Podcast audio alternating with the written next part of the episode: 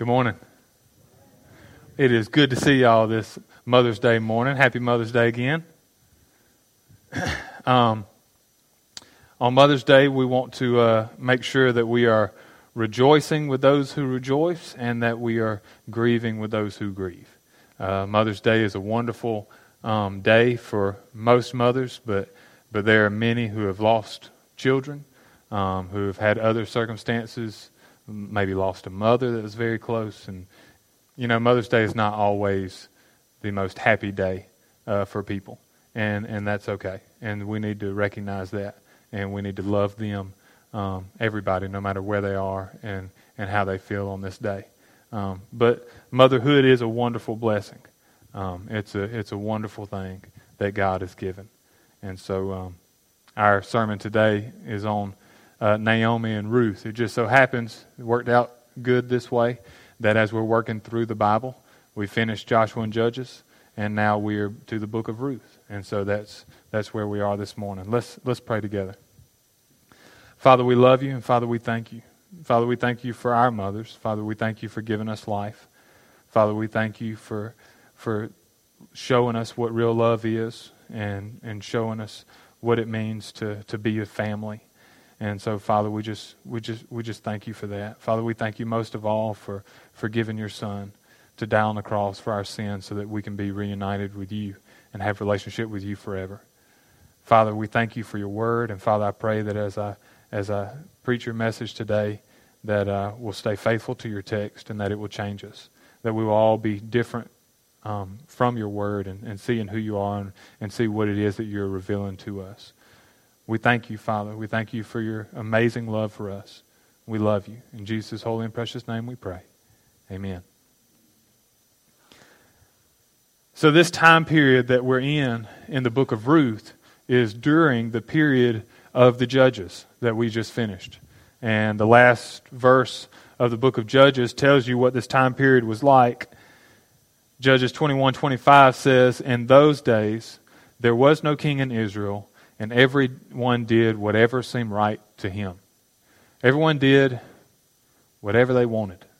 And if you read the book of Judges, you'll see that there was a lot of killing, a lot of death, a lot of revenge, a lot of um, lawlessness, a lot of people abandoning God. It was not a good time to live. Um, we do honestly need to count our blessings in living in the country that we live in and the protections that we have and the blessing that we've been given. Um, because we could have just as easily, God could have placed your soul um, during the time of Ruth, uh, during the time of the judges, during any time throughout history, even today in a different place in the world. There are so many places around the world where it is a dangerous place to live, and you could live in fear. And during the time of judges, that's exactly what people did. People lived in fear. They lived in fear for their safety. But during that time, we read this story. Ruth 1 1 through 5 says this During the time of the judges, there was a famine in the land. A man left Bethlehem in Judah with his wife and two sons to stay in the territory of Moab for a while. The man's name was Elimelech, and his wife's name was Naomi. The names of his two sons were Mahlon and Chilion. They were Ephrathites from Bethlehem in Judah. They entered the fields of Moab and settled there. Naomi's husband, Elimelech, died, and she was left with her two sons. Her sons took Moabite women as their wives. One was named Orpah, and the second was named Ruth. After they lived in Moab about ten years, both Mahlon and Chilion also died, and Naomi was left without her two children and without her husband. Life didn't go as Naomi had planned, to say the least. And I bet life hasn't gone the way you thought it would go either. Life does not tend to end up the way that we plan it. And life can seem hopeless after tragedies. The reason is because we don't have the power or the ability to restore what we had, what we lost. We can't bring the people we love back from the dead. And we can't turn back time, and we know it. So we feel like there's no hope. There's no hope of smiling again. There's no hope of, of laughing again. There's no hope of, of having peace again. But that's not completely true. Yes, it is true that we don't have the power to fix it, but God can. And He will. He's promised that He will fix everything for those who love Him and who are called according to His purpose. Romans 8 38. We know that all things work together for the good of those who love God, who are called according to His purpose.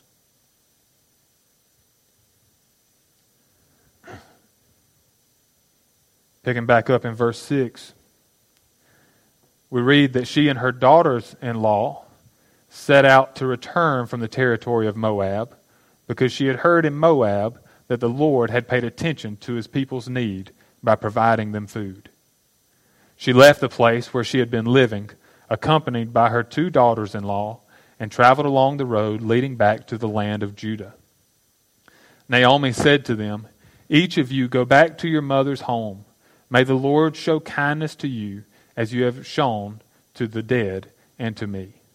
May the Lord grant each of you rest in the house of a new husband. She kissed them, and they wept loudly. Now, what was Naomi doing here? Here is her family, her daughters in law, and she's telling them, Go back. Go back to your mother's home. Go back to your father's home. Leave me. Why is she saying this? Because in this day and age, Naomi wouldn't have had a way to provide for herself, much less her daughters in law, and they wouldn't have been able to either.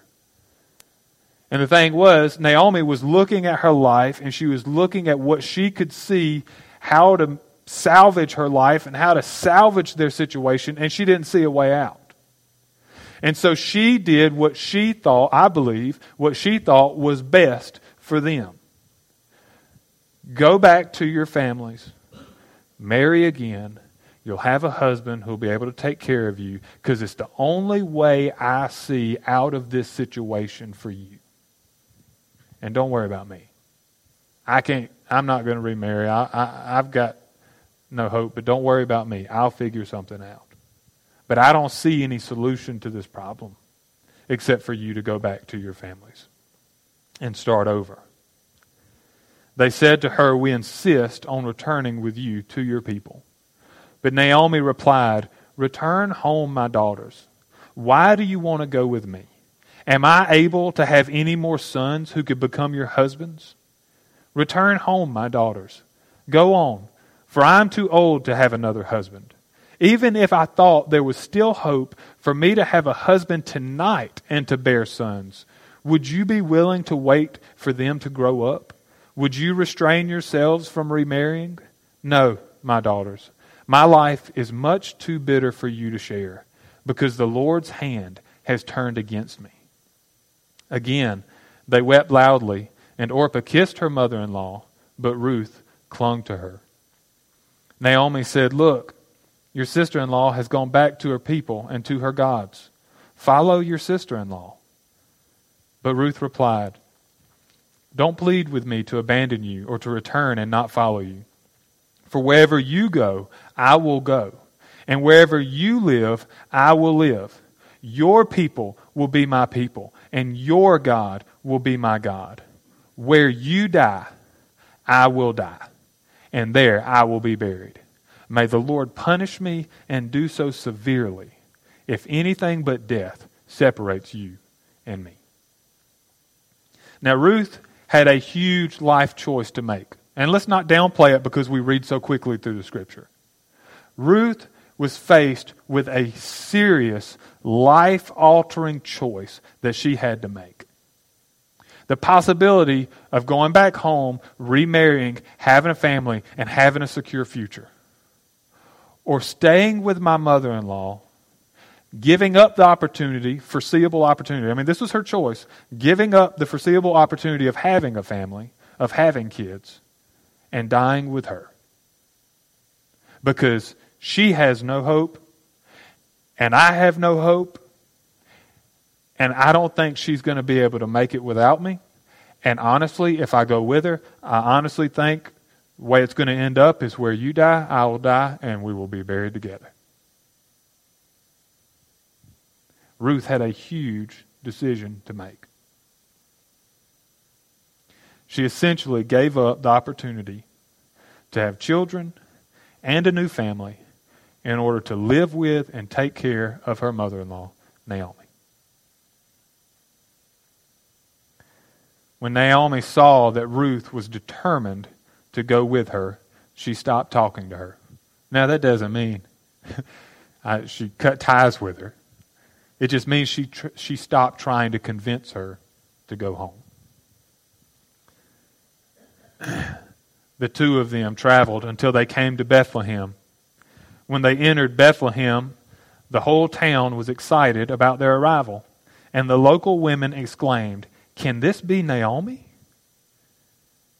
Don't call me Naomi. Call me Mara, she answered. For the Almighty has made me very bitter. I went away full, but the Lord has brought me back empty. Why do you call me Naomi? Since the Lord has opposed me and the Almighty has afflicted me. Now, in English, it doesn't make much sense to us, but Naomi meant pleasant. I don't know if you've, I don't know anybody named Pleasant, but, but I, have I've met some people who have some pretty interesting names. Um, but Naomi means pleasant. I, I went to a school with a girl named Lovely, so it'd be, it'd be similar to that. But Mara means bitter. Her name was pleasant, but she said, not anymore. Call me bitter, because that's who I am. Naomi was bitter with God. She was angry with him. She blamed him for their deaths, and she thought he was wrong for doing so and had no intentions of forgiving him. Now, God didn't actually do anything wrong, so he, therefore he didn't need forgiveness.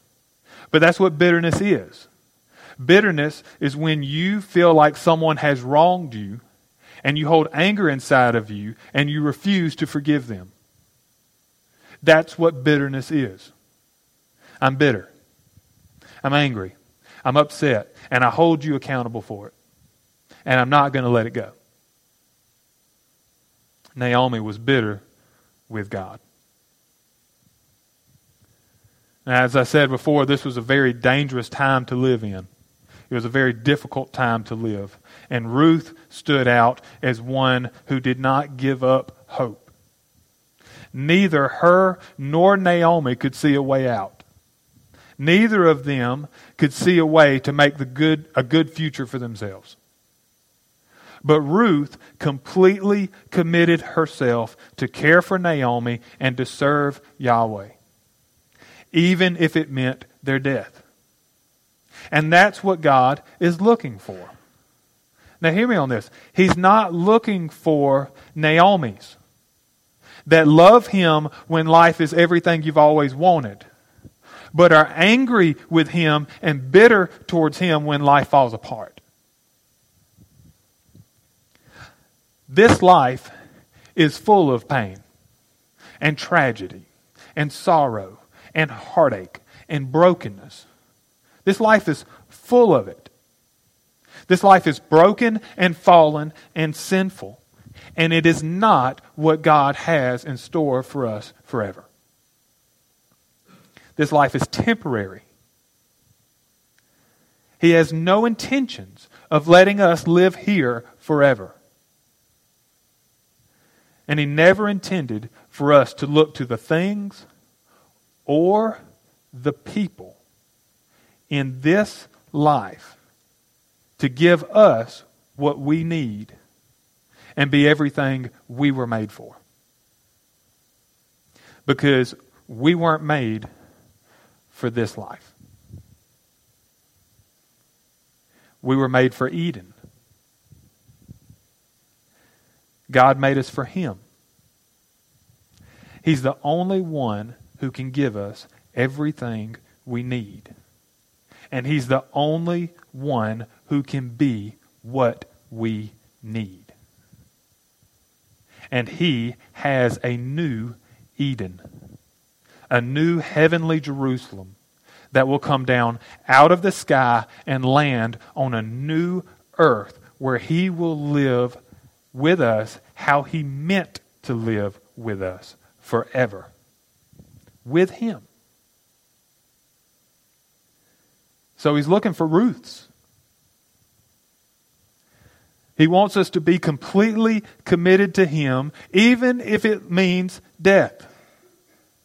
Wholehearted, whole life commitment to the one who made us and gave us life.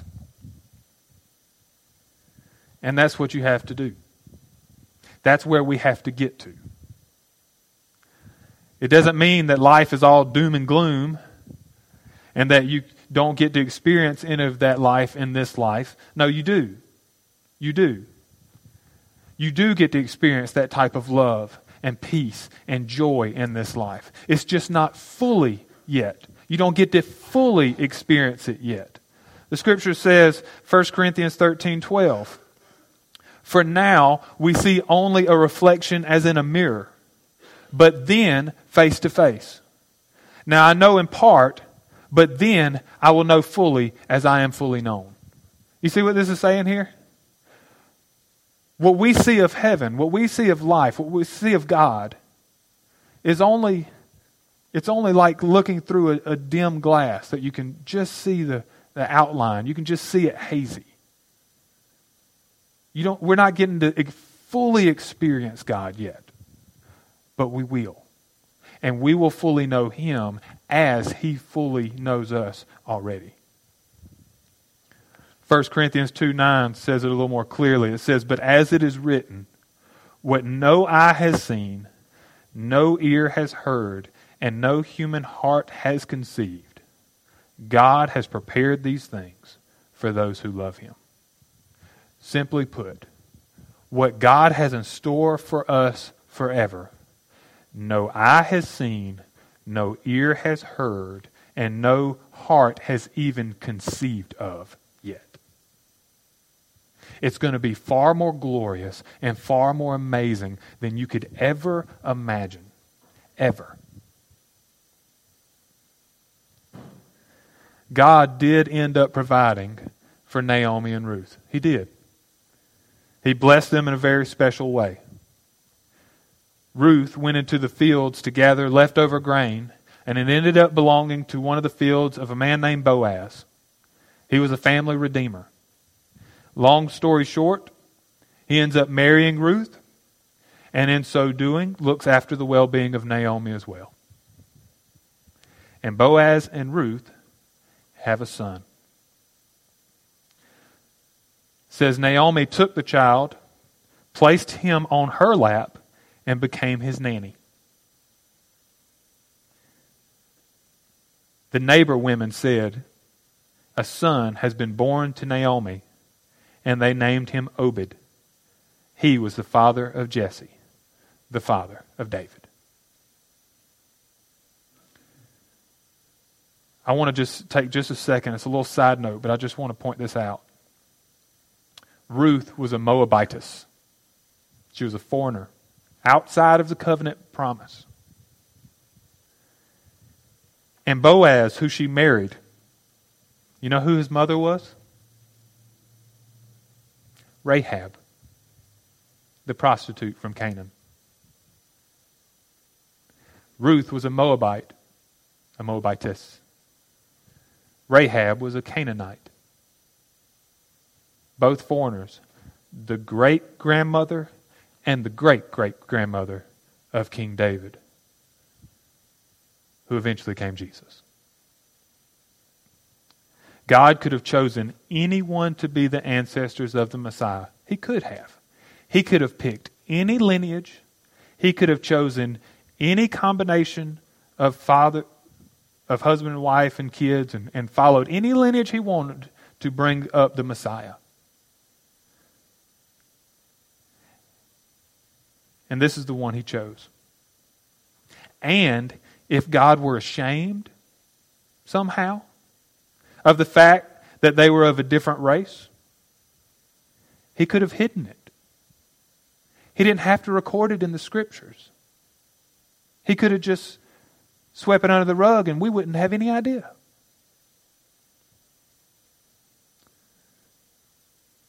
But he didn't. He made sure that everyone knew. And he devoted an entire book of his sacred scriptures to the story of Ruth. Now, get this importance here. The story, the book of Ruth, is about a foreigner with no miracles in it.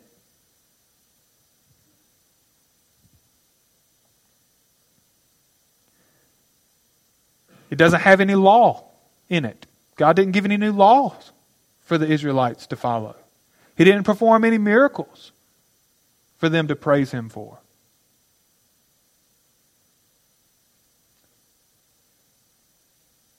Or anything else significant at all to His chosen people, except the fact that Ruth committed herself to following God as a foreigner and became the great grandmother of King David. And so God weaved a Moabitess into his covenant blessings.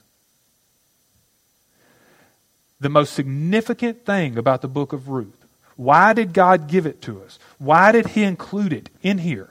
Because every book in here, it seems pretty obvious why He gave it to us. Why Ruth?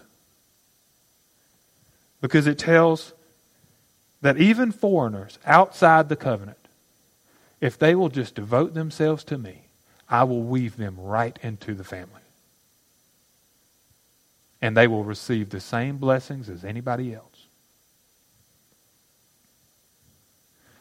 Romans 10, 11, and 12. For the scripture says, Everyone who believes on him will not be put to shame since there is no distinction between Jew and Greek, because the same Lord of all richly blesses all who call on him. God does not make any distinctions between races. The same Lord of all richly blesses all who call on him. And he's not ashamed of it. Now, Naomi was taken care of and Ruth did end up having a family. But Naomi did not get her husband and her two sons back in this life. And everyone doesn't get the family they hope for, like Ruth did in this life. We are not promised anything in this life except the one thing that is worth more than all of it put together, and that's God Himself. But thankfully, this life is short. Because this is not where I want to live for the next thousand years. Can I get an amen? I don't want to be here a thousand years from now. I don't want to be here a hundred years from now. But I do want to make the biggest difference in eternity that I can while I'm here. You may not think that as a mother and you hear this a lot, especially from stay at home mothers. But you may not think that as a mother, you're making a big difference. But I want to assure you that the greatest names in history that have accomplished the greatest feats in history fall miserably short in comparison to the eternal impact that you can make in just one child's life by leading them to the Father who gives life to all who call on him. The impacts of Rome have a time limit. The impact that the United States has had on the world and has on the world has a time limit the impact that computers have had and will have on the world has a time limit. And a billion years from now, those impacts won't even be remembered. Think about it. How many of you have not said to yourself, man, you know what? It sure would be nice to be Bill Gates sometimes. Has anybody worried about just having all their cares provided for financially? and the impact that Bill Gates and, and Steve Jobs and, and whoever else that the, computers have made, which honestly, you're not taking them back out of the equation until Jesus comes back. The impacts that they have made will continue to have greater and greater impacts, computers will, into the future until Jesus returns. But a billion years from now, they won't mean anything. They won't have an impact on anything. But whether or not you led someone to Christ will. Because it will still affect them a billion years from now. Whether they had an iPhone won't matter a billion years from now. But whether they had Jesus will.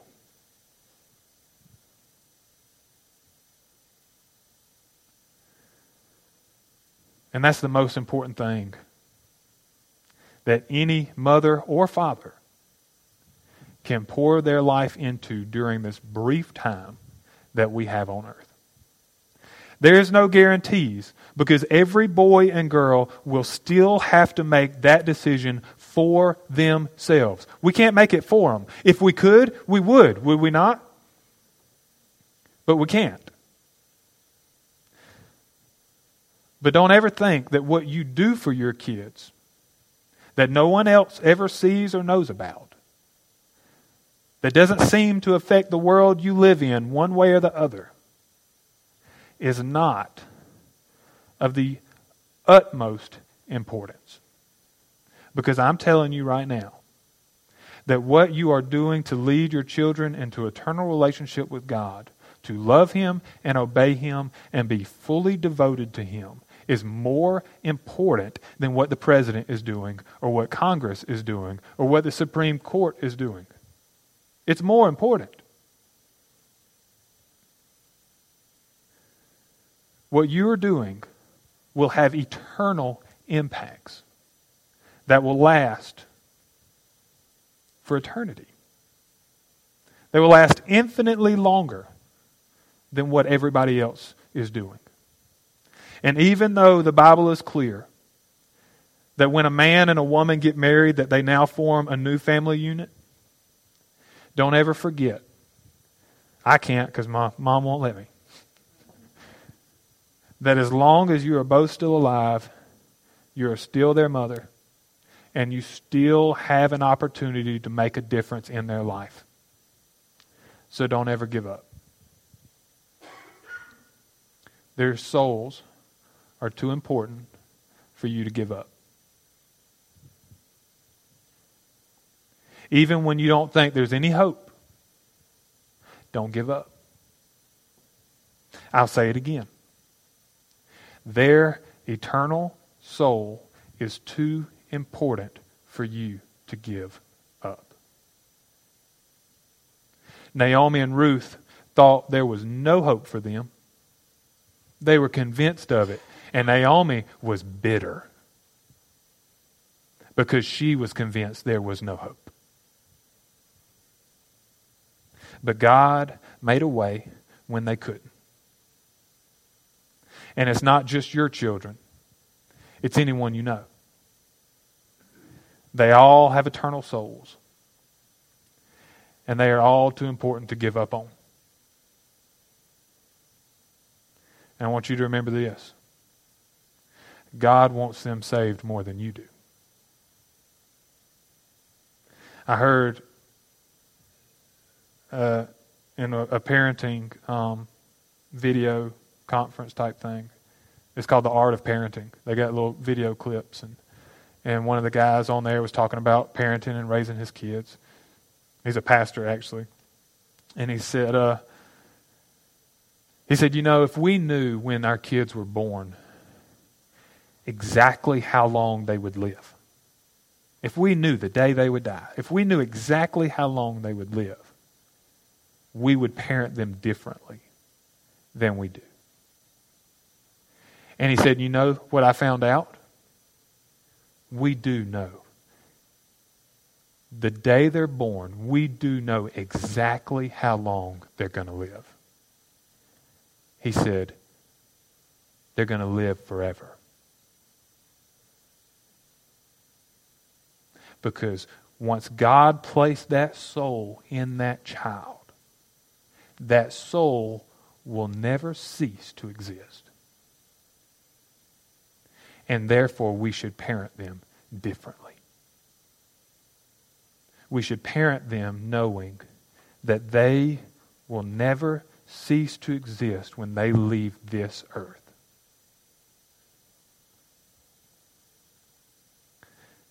I love you. I love every one of you.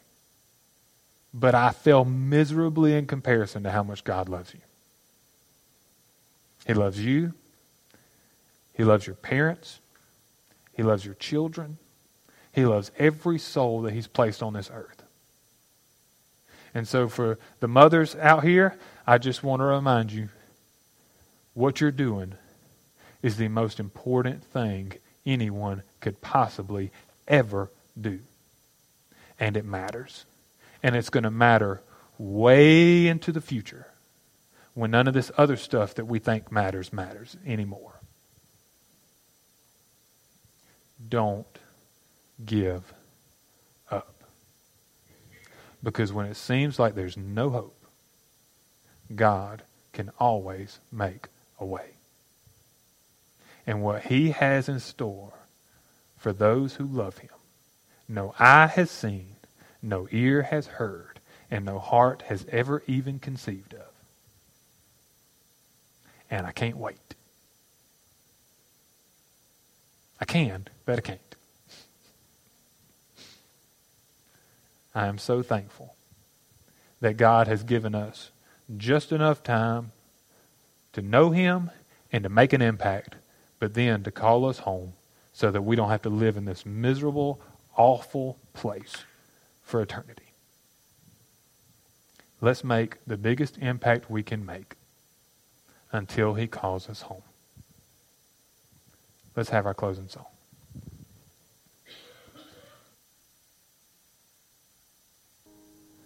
Amen.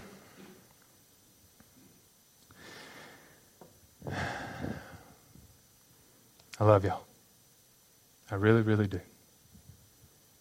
I thank y'all for being here today on your Mother's Day. I thank y'all for celebrating this day with me. And I pray that this message has touched you and has spoke to you, that God has revealed himself to you in a, in a way that maybe he hasn't yet. And that most of all, that you can look at Naomi's life and you can look at Ruth's life, and that you can see that even when there appears to be no hope, that God can make a way. And that we just need to devote ourselves to Him and to love Him because He loves you.